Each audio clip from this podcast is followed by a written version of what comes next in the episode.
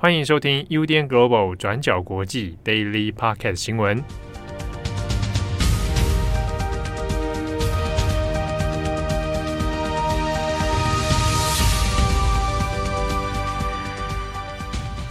Hello，大家好，欢迎收听 UDN Global 转角国际 Daily Podcast 新闻。我是编辑七号，我是编辑慧仪。今天是二零二二年八月八号，星期一。好，今天八月八号。你会想说啊，难道是父亲节吗？爸爸节吗？其实今天是国际猫咪日，乔尼的生日啊。如果把它算八月，好像也可以哦。狮子座 OK 啊，嗯嗯。呃，国际猫咪日其实我是今天早上才知道的，什么 International Cat Day，嗯，是英国的动物保护团体所发起的。但我其实一直很好奇，说类似的节日很多，那到底实质的效用在哪里？是真的，像是什么国际马来貘日啊，各种。对啊。啊，我我也蛮实在是蛮好奇的，而且猫咪有今天放假一天吗？猫咪每天都在放假吧？对不对？搞什么啊？好，那今天八月八号分享几则重大的国际新闻。第一个，我们还先来看一下美国的预算。那美国的参议院在当地时间七号的时候表决通过了那这一个所谓的通膨削减法案。那有的也会翻译成这个削减通膨法案哦。好，没关系。那这个呢是民主党提议的，而且是一个相当重大啊，有里程碑意义的一个法案哦。而且对于这个执政的拜登政府来说，这是一场算是政治议程上面的胜利。好，那这个所谓的通膨削减法案呢，主要的内容是在于说关于税收的部分啊，怎么样增加税收，然后呢，新的预算来支付在关于应对气候变迁还有。医疗健保，哦，那以及现在的一些再生能源问题等等哦，那当然还有一个关于联邦的赤字问题哦，那来拯救现在的这个通膨危机。那整体这个预算案来讲呢，它的规模哦，当然没有说非常之大啊。原本呢，这个民主党人野心勃勃啊，可能这预算案整体的金额要拉到至少要到四兆美元哦。不过这次在总体金额上面并没有这么大，以金额来说呢，是要在十年之内，我们从现在开始算哦，二零二二算的话，或者有的可以从二零二三开始算，十年之内要筹集呢的金额是超过七千亿美元。好，那这些费用会支应在不同刚刚讲到的几个项目之上。那现在备受瞩目的，当然就是医疗健保，还有气候变迁等等的问题。啊，比如说，我们先看关于医疗的部分，这个是很多美国人在关心的哦。好，那现在呢，就依照这个法案的内容，会允许医疗保险哦，就这个处方签的价格哦，来进行新的协商跟谈判，基本上要把药价给降低哦。那比如说，如果你是有医疗保险的哈，有健保的，那你自付费用的处方签药。那它的价格呢，就会限制在每年两千美元。好，那用这样的上限的限制呢，来降低整体来说美国的医疗健保的成本。好，那我们看到，如果在气候变迁方面呢，在预算里面会拨款三千六百九十亿美元，好，用来应对关于这个温室气体的排放啊，还有投资再生能源，好，等等各方面。那理想上啊，根据法案里面的预估，理想上面的一些推测，到二零三零年的话啊，那由这个法案所推出的各个政策呢，可以让美国的碳排放量减少大约百分之四十啊。换句话说，大概接下来八年期间哦，啊，那也可以达到这样的效果。那在法案里面呢，也有很多人有注意到。对于再生能源的投资的部分，比如说，他也鼓励很多，你要是做这个电动车啊，哦，那会提供很多的减税额。那还有就是干净能源的，哦，这所谓干净能源的一些投资计划。那还有针对是一般家庭，如果你是使用再生能源的话，哦，那比如说你屋顶有加装这个太阳能发电系统，哦，或者是其他这个环保的再生能源的一些家电的话。那都会提供一些适当的补助，那同时也有拨一笔预算哦，让一般的民众能够将自己家中的住宅能源哦改装哦，来升级成这种新世代的这个再生能源。好，那整体来说要做的政策蛮多的哦。那当然也大家在想，这个钱要从哪边来？这也是在这个计划里面备受瞩目的其中一个部分哦。在这个通膨削减法案里面，会对美国的企业要实施百分之十五最低公司税率。那换句话说呢，会有一些公司好要开始来缴交这个最低公司税。那另外是，如果是要回购自己股票的公司的话呢，那也要再征收百分之一的税。好，那这几个税收里面就成为这一次法案里面的主要收入来源之一。好，那总体而言，就法案的内容来说，大概可以看出几个经济的趋向哦，包含再生能源，好，那包含这个医疗保健，好，那就政治上来说呢，对于拜登还还有民主党来讲，那的确也算是一个阶段性的胜利哦，啊，尤其是在其中选举之前能够达成这个目标，那多多少少其实给士气哦。也增添不少这个力量。那这一个投票呢，在参议院的投票结果，其实一开始是两党各自拉扯哦，五十对五十。那共和党是全部反对，但民主党也没有人跑票。那最后呢，是由副总统贺锦丽哦投下这个最后的关键一票，所以是五十一票对五十，那就通过了，那就会送到众议院。啊，当然众议院目前呢。是由民主党占多数哦，啊，议长又是佩洛西，哦，所以这个法案基本上就没有什么悬念哦，会通过。所以呢，再看一下美联社的分析哦，认为是这一个通膨消减法案，其实过去历经了很艰难的妥协过程。虽然说就结果而言，不像是拜登预预早提出的这么的丰富的内容哦，不过就实质内容来讲啊。那已经达到算是一个阶段性的胜利了，所以呢，对于接下来下半年的这个其中选举，或多或少是有一些注意。好，那下一则新闻，我们来看一下欧洲最大的核电站的问题。对，在过去的周末呢，乌克兰的核电站就遭到了轰炸。那过程当中是有一位工人受伤，那并且这个轰炸也是损害了核电站的三个辐射侦测器。但是很幸运的，这个乌克兰的核电站呢，它的辐射水平还是在正常的范围之内。但是呢，也因为这一次的轰炸，也让外界更加担心，万一战争有任何的闪失，那么车诺比的事件的这个悲剧很有可能就会再度重演哦。那针对这个事件，国际原子能机构也有出面表示，希望可以组建一个团队，来尽快去访问这个核电站，来避免任何的不幸事故发生。那我们先整理一下事件的经过。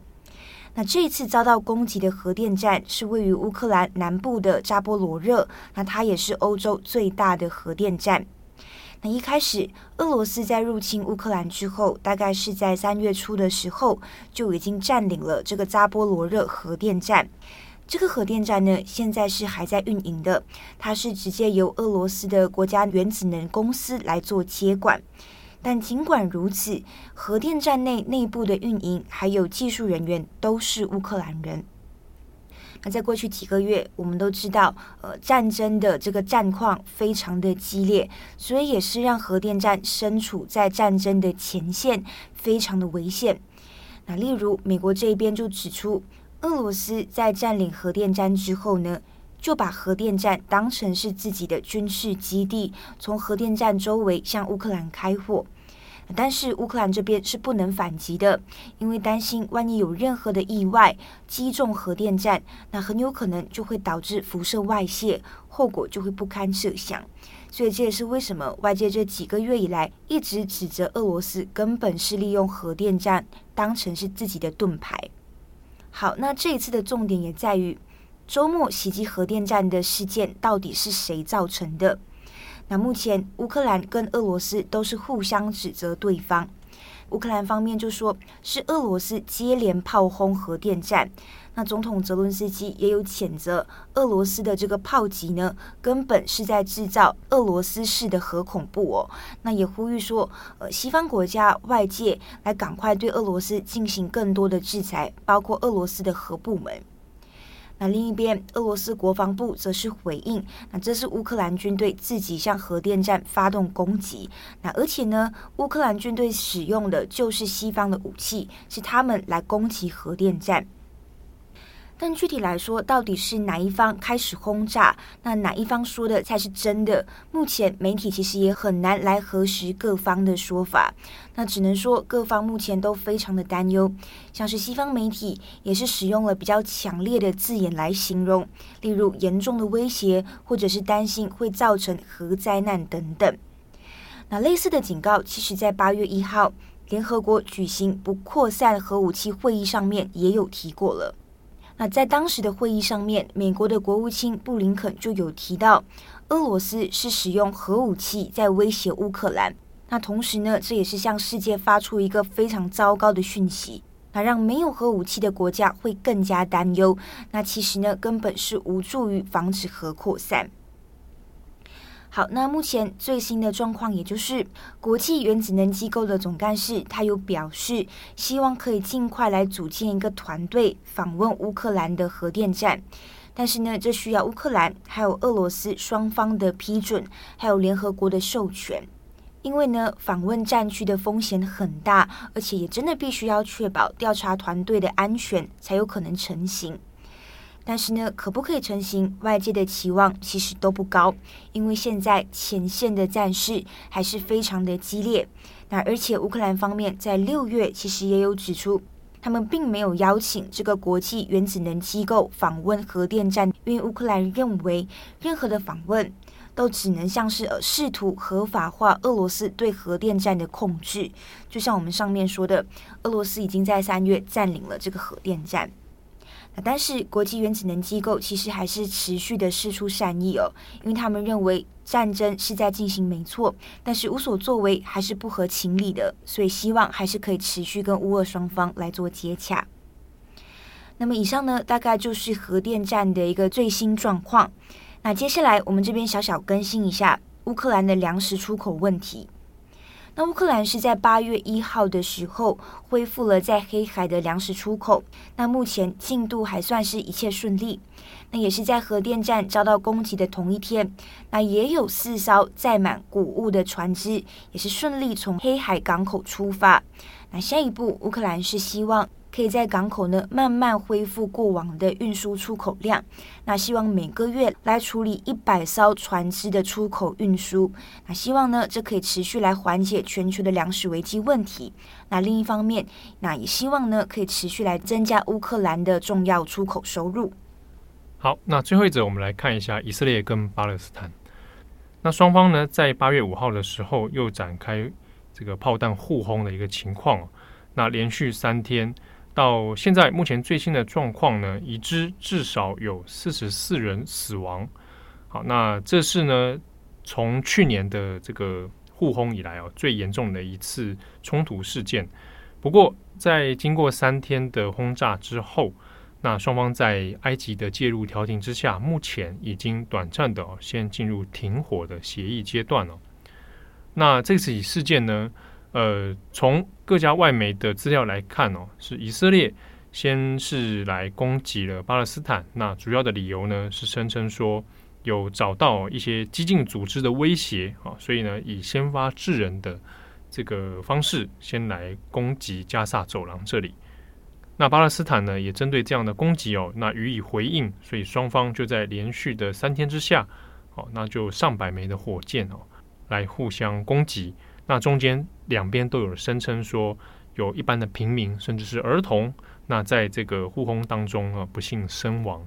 那 BBC 的统计资料呢，是截至到八月七号为止哦，那已知是至少有四十四个人死亡。那只是说，因为像去年类似的情况也有发生过，那短暂的停火或者由第三国来介入调停，到底又能维持多久的时间呢？那这个一直是双方一直以来很难解的一个历史跟现代政治的问题。那如果后续还有更重大的进展，我们会帮大家再做更新。好的，以上是今天的 Daily Podcast 新闻。好，那这边也跟大家说啊，上个礼拜呢，我们有跟大家一直讲说，哇，这个会议的这个美食备忘录，马来西亚美食备忘录已经正式的公开了。在 IG 上面有发了一篇文，跟大家稍微就是讲一下。但是这个呃，在台湾的马来西亚美食地图，其实是呃大马青年跟 Malaysian in Taiwan 一起共同制作的。对，里面的一些餐厅很多我都没吃过，但觉得分享出来，大家也可以去试试看。而且遍布全台嘞。对，但是它可能有一些餐厅没有被统计进来，但我觉得算是蛮全面的。嗯，所以有可能还更多。我看上面已经超过九十多家了。对，到二零二二年一月为止，现在全台有九十四家马来西亚餐厅，很多哎、欸。这套一句华春莹的说法：“味觉不会说谎，味觉不会作弊。”小心啊！啊，所以假设哦，听友，因为我看到很多听友热烈反应很热烈，嗯，还传私讯啊，然后留言啊，哇，那大家可以去一下。然后因为你的照片是 PO 了，是你自己的料理，厉害吧？啊，哎，你那个那个太阳蛋真的是不是不容易？我觉得我退休要去卖一下，卖这个蛋，对不对？对，专门卖蛋。好，如果你也有去到这个地图上所指明的店哦，欢迎可以打卡，或者是告诉我们。你也可以 take UDN Global 转角国际啊，跟店家推荐转角国际。对，我们就是啊，大马美食传人。对，好，那就想要看相关资讯的话，可以找我们的转角国际的 IG。好，你直接在 Instagram 上面搜寻“转角国际”，就可以看到我们的官方账号，上面就有这个美食备忘录跟地图可以来参考。图片是一颗完美的半生手蛋，哇，真的很厉害！下次不要实况煮这个蛋，啊，那他就会紧张，他就会失手，失手。好，感谢大家的收听，祝福大家有美好的一天。我是编辑七号，我是编辑会议，我们下次见喽，拜拜，拜拜。感谢你的收听。如果想知道更多资讯，请上网搜寻 UDN Global 转角国际。